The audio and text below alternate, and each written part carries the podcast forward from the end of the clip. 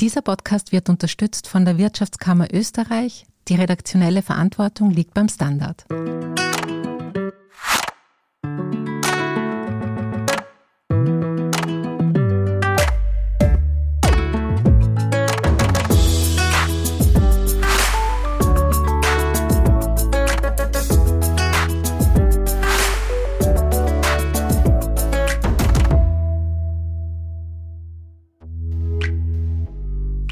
Willkommen bei Lesezeichen, dem Standard Buchclub. Mein Name ist Beate Hausbichler. Wir scheren heute ein bisschen aus und haben uns ein Ratgeberbuch vorgenommen für dieses erste Lesezeichen im neuen Jahr.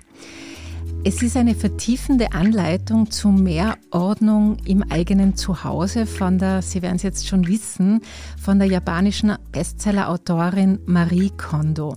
Das aktuellste Buch heißt Alles in Ordnung, ein praktischer KonMari-Begleiter für Wohnung und Leben.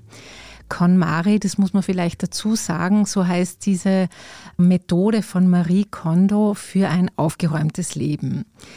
Bei der heutigen Einordnung dieses Buches und auch bei der generellen Fragestellung, die mir auch sehr wichtig ist, nach dem riesigen Angebot für Ratgeberliteratur, wo jetzt wahrscheinlich die Verkaufszahlen zu Jahresbeginn wieder in die Höhe schnellen und die sich ja auch wahnsinnig oft an Frauen richtet, die Ratgeberliteratur, wird mir heute Liz Hirn helfen. Sie ist Philosophin und unterrichtet unter anderem am Universitätslehrgang Philosophische Praxis der Uni Wien. Sie ist auch Autorin von Büchern, die sich auch mit Geschlechterfragen beschäftigen. Zuletzt ist von ihr erschienen Wer braucht Superhelden? Und davor das Buch Geht's noch? Warum die konservative Wende für Frauen gefährlich ist. Und sie hat auch einen Podcast, der heißt Philosophieren mit Hirn. Die Ausgabe im Dezember hat sich mit dem Thema beschäftigt, ob wir unsere Familie mögen müssen. Ich glaube, diese Frage können wir jetzt nach Weihnachten vielleicht klarer beantworten. Hallo Lista, schön, dass du da bist. Hallo liebe Beate.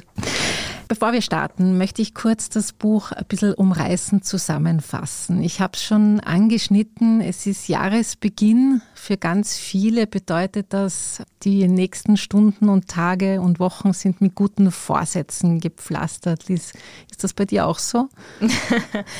ich versuche der Verführung nicht zu erliegen.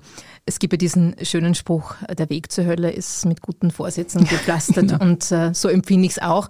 Aber die Aufbruchsstimmung und dieses Gefühl, nochmal jetzt alles auf Null zu stellen und natürlich diese Illusion von Neubeginn, ja, ich glaube, der hängt man zumindest mal am 31. Dezember, 1. Jänner schon noch nach. Ja. Mhm. Es ist jedenfalls die Jahreszeit für Ratgeberliteratur, die uns anleiten will, wie wir die beste Version unseres Selbst werden. Und ein absoluter Superstar auf diesem Gebiet ist Marie Kondo. Viele werden das Buch kennen, das Buch Magic Cleaning, wie richtiges Aufräumen ihr Leben verändert, ist circa vor neun Jahren erschienen und war ein enormer Erfolg, also weltweit. Seither bleibt sie ihrem Thema, das Aufräumen, die Ordnung, Sortieren, Aussortieren, all dem bleibt sie treu. Und es geht aber doch immer mehr nicht nur ums profane Wegräumen von Socken, sondern es geht auch in die Richtung der Ordnung in der Seele, würde ich das jetzt einmal so beschreiben. Also sie lässt das schon immer wieder anklingen. Und ja, wie gesagt, nach wie vor verkaufen sich ihre Bücher sehr gut. Sie sind in 27 Sprachen übersetzt und circa die ersten drei haben sich 27 Millionen Mal verkauft. Das aktuelle Buch Alles in Ordnung ist nun eine Art Arbeitsbuch. Man kann Notizen machen, man kann Fotos einkleben, um den Prozess der eigenen Aufräumbestrebung sozusagen äh, zu dokumentieren. Und wie gesagt, sie bleibt aber bei ihrem Grundkonzept und verbindet es aber meines Erachtens immer wieder stärker mit der Aussage, ja, glücklich sein muss einfach eine gewisse Ordnung im Leben voraussetzen. Liz, wie, was fängst du mit dieser These an? Also diese Verbindung von Ordnung, glücklichem Leben, Effizienz, Fleiß, Leistung, äh, mhm. also es wert sein, anständig zu sein. Das ist ja jetzt nichts Neues, also jetzt in Japan nochmal speziell kulturell ausgeprägt, aber auch wir haben das mhm. ähm, im deutschsprachigen Raum sehr stark, dieses Verweisen auf geordneten Lebenslauf, geordnete Umstände, eine saubere Wohnung, die man dann vorzeigen kann. Also das ist jetzt nichts Ungewöhnliches. Insofern wundert es mich auch nicht, dass sie wirklich so einen großen Erfolg und eine so große Resonanz hatte, auch bei ihren Buchverkäufen, weil sie mhm. natürlich auch etwas anspricht, was für uns alle unangenehm ist, nämlich die tägliche Hausarbeit, die eigentlich keiner tun will, das Aussortieren, das Ordnung schaffen und jetzt äh, ihr Versprechen oder ihre Verheißung, das könnte jetzt, wie sie es nennt, ein Aufräumfest sein sogar, mhm. das uns zu einem besseren Menschen, zu einem glücklicheren Menschen macht. Das ist natürlich etwas, ähm, woran viele glauben wollen. Mhm. Ihre bekannteste Methode ist, dass man zum Beispiel nicht nach Räumen aufräumt, sondern nach Dingen. Da wäre so ein konkretes Beispiel, alle Klamotten, die man hat, auf einen Haufen werfen und dann Stück für Stück ist durchzugehen. Und das macht sie eben so, sie nimmt das Ding, also das Kleidungsstück in dem Fall in die Hand, schlägt vor, es direkt vor, vor die Nase zu halten und sich zu fragen, macht mich das glücklich? Ich habe das Buch zugegebenerweise damals vor neun Jahren gelesen und da hat es dann schon gehapert, weil ich wüsste jetzt nicht, inwiefern, auch wenn mir ein Kleidungsstück gefällt und mir gut passt und ich es mag, lieben oder glücklich machen ist doch ein bisschen zu hoch gehängt, oder? Also das Erste, was ich mir gedacht habe, wie ich jetzt das äh, zweite Buch gelesen habe von ihr, war, das Wort Warenfetischismus. Genau, ja. Jetzt mhm. kommt man mit Marx. Ähm, na, muss, muss ich jetzt aber ein bisschen, weil auch ihre Formulierung, ja, also dass man gegenüber seinem Besitz so ein Gefühl von Dankbarkeit entwickeln soll und dass man dann gewisse Eigenschaften mit seinen Besitztümern verbindet und das dann auch hochhält, äh, das kommt sehr stark auf diese Fetischisierung hin, die schon früh in den ersten quasi Konsumkritiken angeprangert wurde. Also nicht nur die Identifikation mit gewissen Waren, Waren, sondern auch, dass man diesen Waren dann ganz, ganz oder Besitztümern ganz, ganz bestimmte Eigenschaften zuschreibt, die sie natürlich gar nicht besitzen. Ich erinnere da auch an den Erich Fromm, der ja in den 60er, 70er Jahren mit Haben oder Sein in den Bestsellerlisten sozusagen war, was auch ungewöhnlich ist für einen Psychologen und Philosophen damals, der ganz stark darauf hingewiesen hat über die Verwechslung zwischen was haben wir und was sind wir. Und haben wäre dann zum Beispiel einen Jeep haben statt der Freiheit haben oder frei zu sein. Also man kauft mhm. sich den Jeep mit diesem Gefühl oder diesem Werbeversprechen der Freiheit, der unendlichen Freiheit, aber man kann das Gefühl nicht kaufen und man kann es vor allem nicht durch die Ware sein, aber die Verkörperung äh, dieses Werts durch die Ware äh, mhm. ist natürlich ein ganz, ganz starkes Asset, ja, mhm. wird aber eben zu einer größeren Entfremdung führen und nicht zu mehr Freiheit oder zu mehr persönlichem Lebensglück etc. Also es, davon lebt quasi auch Werbung und Marketing etwas zu versprechen, mhm. Ähm, mhm. was sie natürlich nicht halten kann, also keine mhm. Ware halten halten kann. Mhm. Das wäre der erste Punkt. Also dieses Sag mir, was du hast und ich sag dir, wer du bist, Gefühl, das sie da vermittelt. Und das Zweite ist, dass natürlich diese Möglichkeit auszusortieren auch nicht jeder hat. Dass das schon eine ganz, ganz starke Zuschneidung auf eine Konsumgesellschaft ist, die einen gewissen, unter Anführungszeichen, Wohlstand hat. Dieses Konzept funktioniert nicht, wenn wir uns überlegen, äh, wie geht's mit einem begrenzten Budget, wenn ich mir nicht so viel leisten kann, wenn ich quasi auch Sachen aufbewahren muss, äh, weil ich Angst haben muss, vielleicht muss ich das in zwei, drei Jahren wiederverwerten können, vielleicht kann mir das noch nützlich nützlich sein. Also dieses Gefühl natürlich auszusortieren wird auch dadurch ermöglicht, dass ich weiß, ich habe auf meinem Konto genug Geld liegen, um mir den Mangel auch wieder auszugleichen, wenn ich es mhm. brauche. Mhm. Das ist interessant, dass du das sagst, weil wenn man das Buch liest, es ist einerseits immer klar, es geht um viel mehr als um diese Sachen, um diese Dinge. Es geht eben immer auch um Lebensstil. Es geht auch mhm. um eine gewisse Ideologie, wie wir leben sollten. Und das wird halt einfach so mitgeliefert immer und das hat man einfach zu nehmen, so wie es da mhm. ist. Zum Beispiel, es gibt diesen Abschnitt, wo sie eben vorschlägt, dass man sich Gedanken machen soll über ein ideales Leben, über das eigene ideale Leben. Und man soll sich Gedanken machen, wie der ideale Morgen ausschaut und der ideale Abend ausschaut. Und da gibt's ja dann immer so Ausfüllhilfen. Also man kann das selbst ausfüllen. Und in diesen Ausfüllhilfen verrät es natürlich total viel, wie ein ideales Leben in unserer Gesellschaft ja wirklich teilweise ausschaut. Also für Frauen nicht so ideal, weil die bringt die Kinder ins Bett, die mhm. macht eigentlich alles. Und zum Schluss dreht sie das aber so in eine Autonomierichtung. Also man muss sich selbst die idealen Abendstunden vorstellen, um so quasi selbst Pilotin der eigenen Zeit zu sein. Das ist irgendwie ein interessanter Move, oder?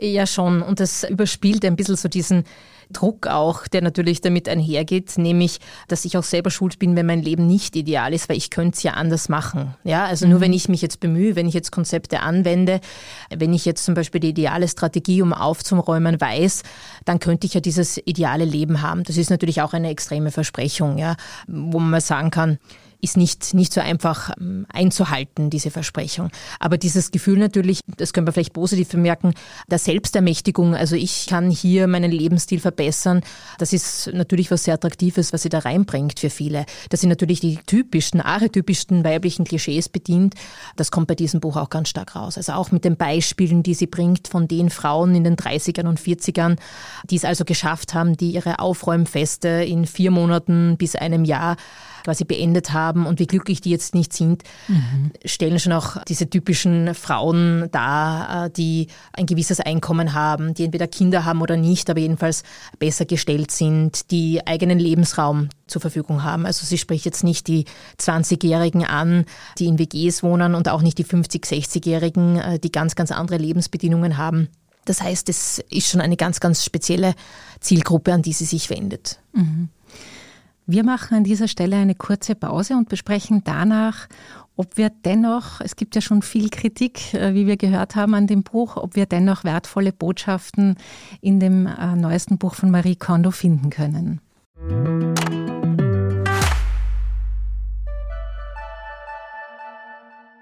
Good morning from New York. Maraba min Abu Dhabi. Ni hao aus Shanghai. Konnichiwa. Jumbo aus Kenia. Shalom aus Tel Aviv. Und hallo aus Wien beim Podcast Austria ist überall. Mein Name ist Christoph Hahn. Begleiten Sie mich auf akustische Geschäftsreise und erfahren wir gemeinsam, warum in Kenia von einem Meeting gebetet wird, was es mit dem 4G-Empfang in der arabischen Wüste auf sich hat und vieles mehr. Kommen Sie mit, Austria ist überall. Überall, wo es Podcasts gibt. Willkommen zurück bei Lesezeichen, heute mit Philosophin Liz Hirn. Ich war doch erstaunt, wir haben es ja schon ein bisschen angeschnitten, dass das Buch sich so ungeniert wirklich nur an Frauen richtet. Also es sind ja ganz viele so Zeichnungen drinnen und da ist an ganz vielen Seiten so eine kleine Hexe mit langen Haaren. Die sehr verspielt, ja. Genau, sehr verspielt. Und es ist aber wirklich eben, wie du schon gesagt hast, die Beispiele von unterschiedlichen Frauenleben, das, also das eben die 30-jährige Businessfrau und die Mutter. Es ist einfach klar an Frauen gerichtet. Das war bei Magic Cleaning nur ein bisschen weniger so. Da hat man schon ein bisschen genauer schauen müssen, um das äh, zu sehen. Und es ist ein extrem äh, konservatives Rollenbild, das da vermittelt wird für alles, was im Haus, also im Privaten stattfindet, an Unordnung, an Ordnung. Für all das sind Frauen zuständig. Und mir ist es ein paar Mal so gegangen, ich habe mich öfter verlesen bei dem Wort Gebrauchshäufigkeit. Also Gebrauchshäufigkeit ist eine Kategorie, nach der man sortieren soll, also wie oft man etwas braucht. Und ich habe jedes Mal bei Gebrauchshäufigkeit Gebärfähigkeit gelesen. also das Ein freudscher Verleser. Ja, und wie Liz, du hast dich ja auch mit dem Konservatismus beschäftigt. Wie hast du das empfunden? Ist das genau so eine konservative Wende, die wir äh, jetzt vielerorts beobachten, dass es zwar recht hübsch gezeichnet ist, diese Rollenverteilung, aber doch ziemlich arg eigentlich? Ja, äh, ich glaube, es bildet ob es uns jetzt gefällt oder nicht, sehr gut noch immer die realen Umstände ab. Mhm. Äh, also wer ist jetzt noch immer hauptsächlich für den Haushalt, für die Kinder verantwortlich? Ob äh, Väter oder Männer wollen oder nicht, dann doch eher die Frauen.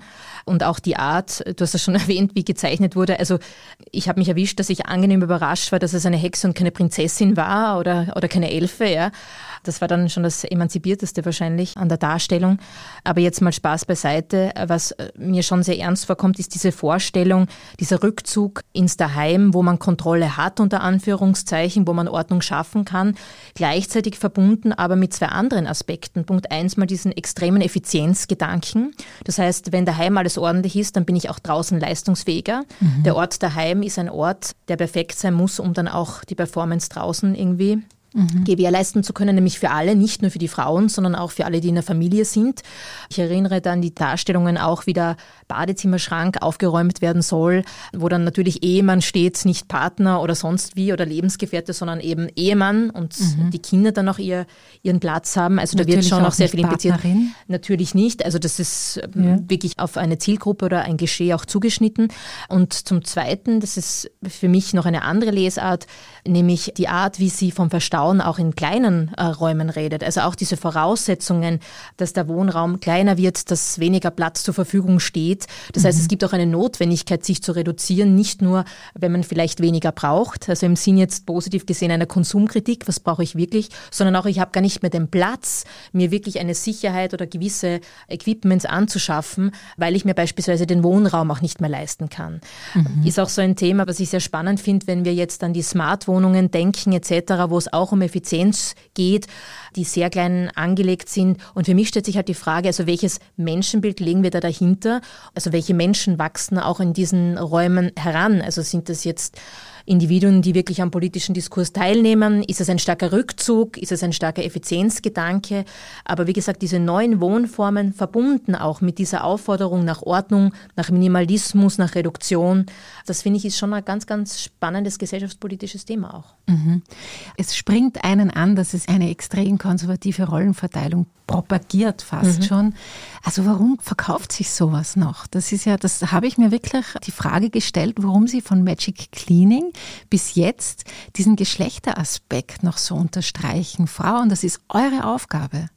Meine pessimistische Antwort? Ja, bitte. Ich glaube, weil es einfach die Lebensrealität der meisten Frauen ist, dass sie eben diese Verantwortung tragen und dass sie wohl oder übel auch noch immer danach beurteilt werden, wie schaut es im Haushalt aus, wie geordnet läuft das ab, wie sauber ist es, etc. Also dass das ganz, ganz stark noch immer etwas ist. Also ich kenne auch durchaus äh, viele Frauen in den 30ern, 40ern, also genau diese Klientel, die einen sehr emanzipierten Partner an der Seite hat, aber sich noch immer verantwortlich fühlt, dass die Wohnung aufgeräumt ist, wenn die Schwiegermama kommt oder ihre eigene Mutter zu Besuch kommt, mhm. Äh, weil einfach schon noch dieses Klischee auch ist, dass eben die Frau zumindest für das Schöne, das Geordnete im Haushalt zuständig ist. Also ich glaube, da holt sie mal ganz, ganz viele Frauen in der Lebensrealität ab, ob sie es wollen oder nicht. Also es muss kein Bekenntnis zur Ordnung sein, aber der soziale Druck ist da. Mhm. Und zum Zweiten, glaube ich, ähm, geht es einfach auf diesem Aspekt ein, auch in einer Zeit, wo sehr vieles unsicher ist, wo sehr vieles nicht unter unserer Kontrolle ist, also einen Ort zu haben, äh, wo man sich ermächtigt fühlt, Kontrolle zu schaffen oder Ordnung zu schaffen, was quasi zumindest gefühlt in den eigenen Händen liegt. Jetzt jeder, der ein Kind hat, weiß, dass es nicht so einfach ist, egal wie sehr man ordnet und faltet nach der KonMari-Methode.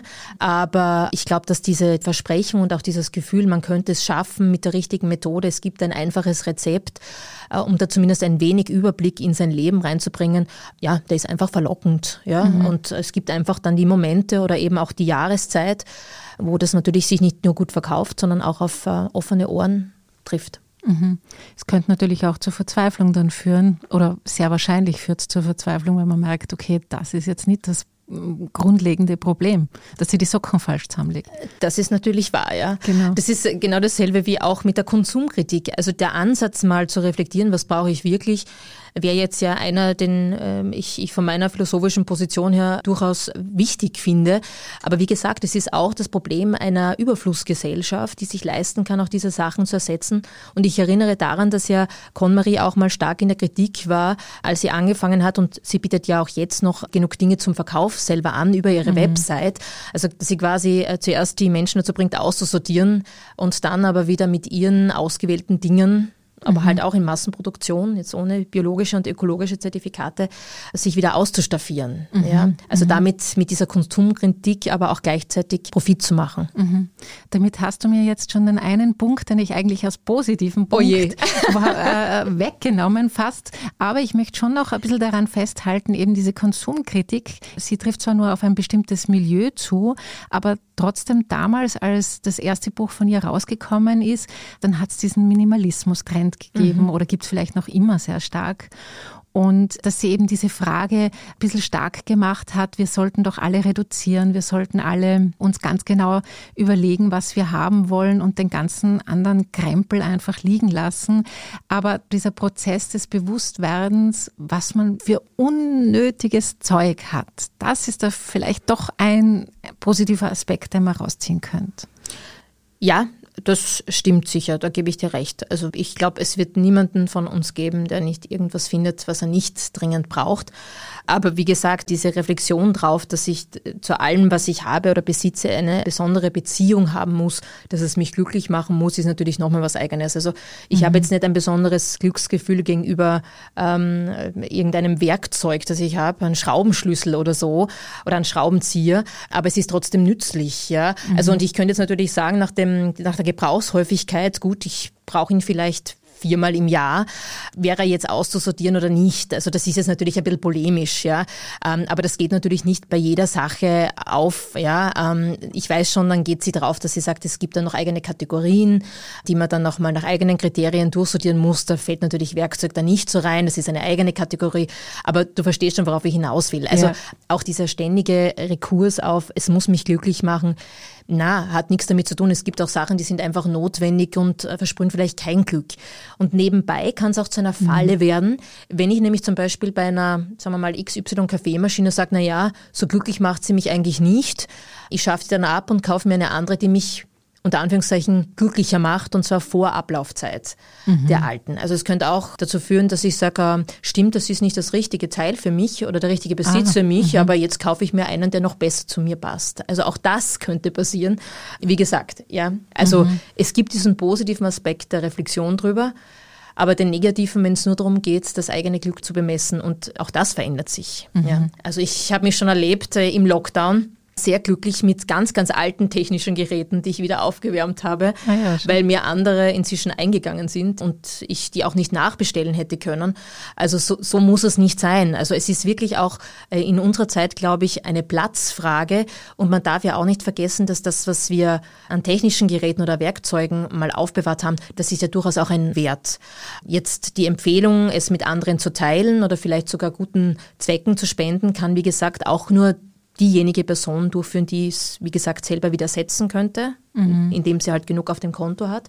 Aber ansonsten ist es natürlich auch ein Verlust für viele oder eine Investition, die man vielleicht nochmal später gebraucht hätte. Mhm.